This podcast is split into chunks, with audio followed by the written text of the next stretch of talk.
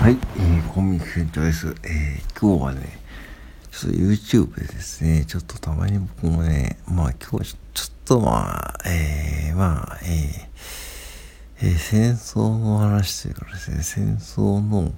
えー、学祖動員出任式っていうのがね、やっていて、NHK スペシャルの動画が上がっていて、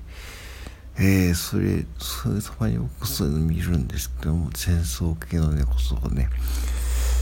まあ、第二次世界大戦で、まあ、日本がだんだんこう、えー、負けが濃くなっていた時に、ね、学生を動員せざるを得ない状況になってきた時に、えーえー、国立競技場で、えー、学生出陣式、学生が、えー、出陣式って言って行っている様子がね、すごく鮮明な映像で残されていたんですよね。それで NHK スペシャルな動画として上がっていて、それ見たんですけども、まあ、学生なんて本当にもうね、大学生18歳から22歳のね、本当にもう未来が、えー、そこに待っている若者がですね、もう国の状況で戦争に行かざるを得ない状況で、そのための出陣式ですね、それが本当にね、えー、すごく鮮明な映像で残されていました。うん。いや、本当にね、びっくりした、あれは。うん。で、えーまあ、なんでそういうのたまに見るかというとさ、まあこれ月並みな言い方ですけども、あの、やっぱりね、僕らは平和ボケしてると思うんですよね。やっぱし、パレスチナとかウクライナで戦争が起きていると言ってもさ、どっかやっぱしこう一言というかさ、とりあえず普通に暮らしていく、とりあえずというか、別にこうね、パレスチナとかウクライナで戦争を企業がね、その別にこう、なんだ、えー、明日の生活に困るわけじゃないし、うん。で、なんか、なんだろうな、今もう日本シリーズとかあってね、えー、オリックス対阪神とかね、あともう本当に今楽しいことでいっぱい溢れているような感じがする日本ですよね。紅葉もシーズンだしね、あったかいし最近ね。うん、コンビニは普通に24時間営業していて24、時間 ATM が使えるっていう、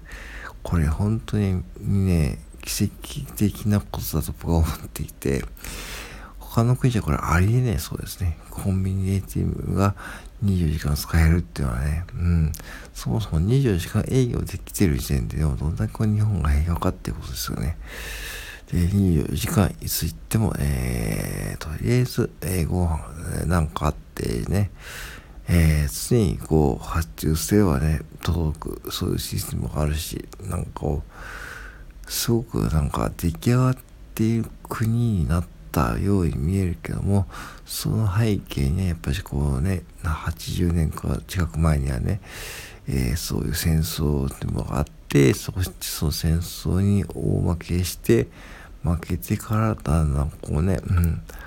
復興して、まあ、我々親世代ね、うん、頑張ってね、築き上げてきた、まあ日本っていうのがあって、まあ今、で、まあね、普通に暮らしていけるっていうのはね、だんだんこう平和かってことをね、たまにやっぱし感じるんですよね。うん。で、まあ、もちろんさ、こういう言い方するとあれかもしれないけども、まあ今、岸田さんがね、要は増税とかさ、値上げとかさ、そういうなんか金銭的に圧迫することですごくね、まあ、すごくまあ、みんなね、不満に思ってるかもしれないけども、確かに僕もその一人だけども、ね、確かにね、うん、思うけども、反面ですね、僕は政治的安定しているから、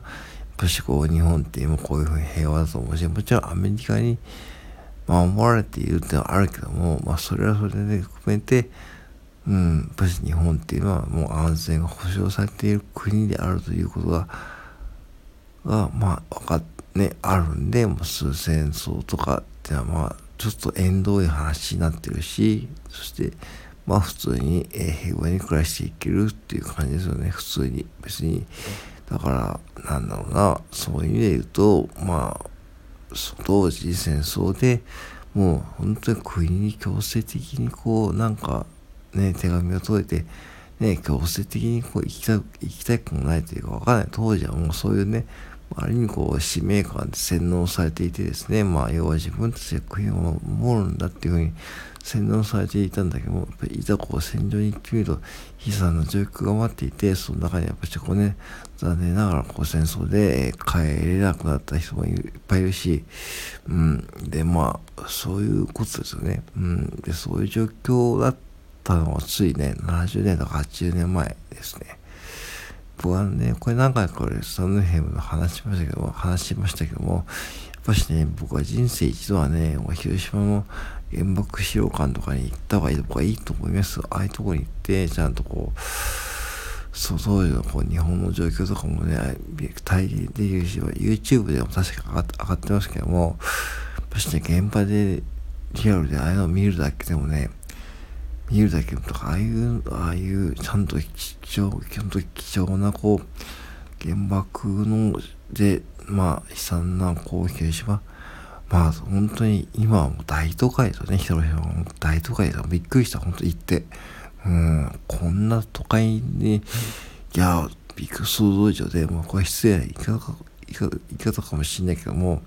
まあ初めて行ったんで、うん、まあ岐阜市なんかより全然大都会でね、もうすごいです。そうで、まあそうい。うことを思い。ながら行ったんですけども、うん、だから、なんだろう、多分みんな、その、目の前のこう幸せに、を幸せとい。うか、普通にご飯が食べれて、普通にこうなんだろうな、えー、仕事、仕事、仕事ができて、まあ、普通にこう寝る場所があって、お風呂も入れて、で、こう多分その、普通の暮らしに多分もう、その当たり前すぎてですね、なんか、それに対するこう、なんか幸せとか満足感っていうか、もう通り越してそれ以上のこうなんかすごく極端なこう幸せを求め求めている方はすごく多いような僕は気がする。なんか、うん。そう。だからね、なんかこう、それすらできない方がいっぱいいて、地球上にはまだこうね、食料もね、普通に毎日食べれない人たちの方が多いんですよね。うん。その一方でコンビニでは廃墟も出るしね。うん。だから、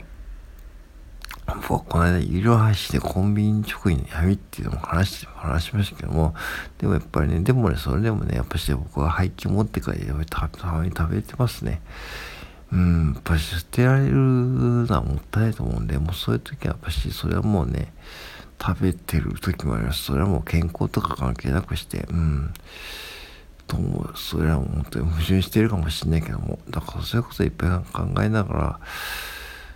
過ごしていたりする時に、こういうなんか NHK の学徒動員スペシャルな道ですね。昨日は。うん。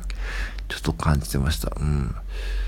だから本当にそれを見て、ね、なんかこう、もちろん戦争は反対ですね。もちろん戦争があったから、皮肉なもので 戦争があるから、いろんなこう兵器とかがあって工業製品ですね。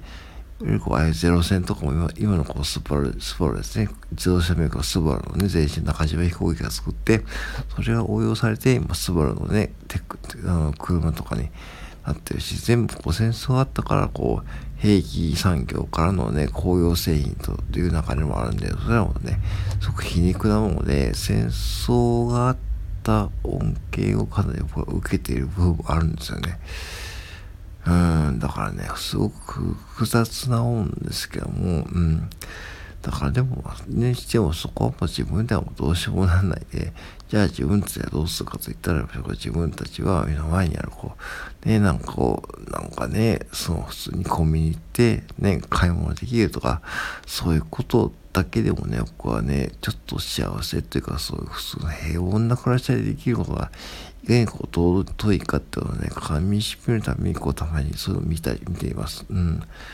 うん。ある意味こう戦争っていうものをね、客観視して、まあ、自分のこう生活に置き換えて、だから今日も月曜日から朝から仕事で憂鬱な人も多いかもしれないけども、まあ仕事があるだけでもね、本当にね、もうこれはもうね、やっぱしラッキーだと僕は思うよ。うん。僕も確かに嫌な時はあるし、まあとはいえ仕事があって普通に働ける状態、うん。日本人の中でもね、それ正社員とかで働けない方がいっぱいいるかもしれないし、とかね、いろいろ考えていくと、まあ考えると本当にね、その考える考えるほど普通に暮らしていけるのが多分すごくね、普通じゃないと思うんで、うん。ぜひね、僕はたまにこういう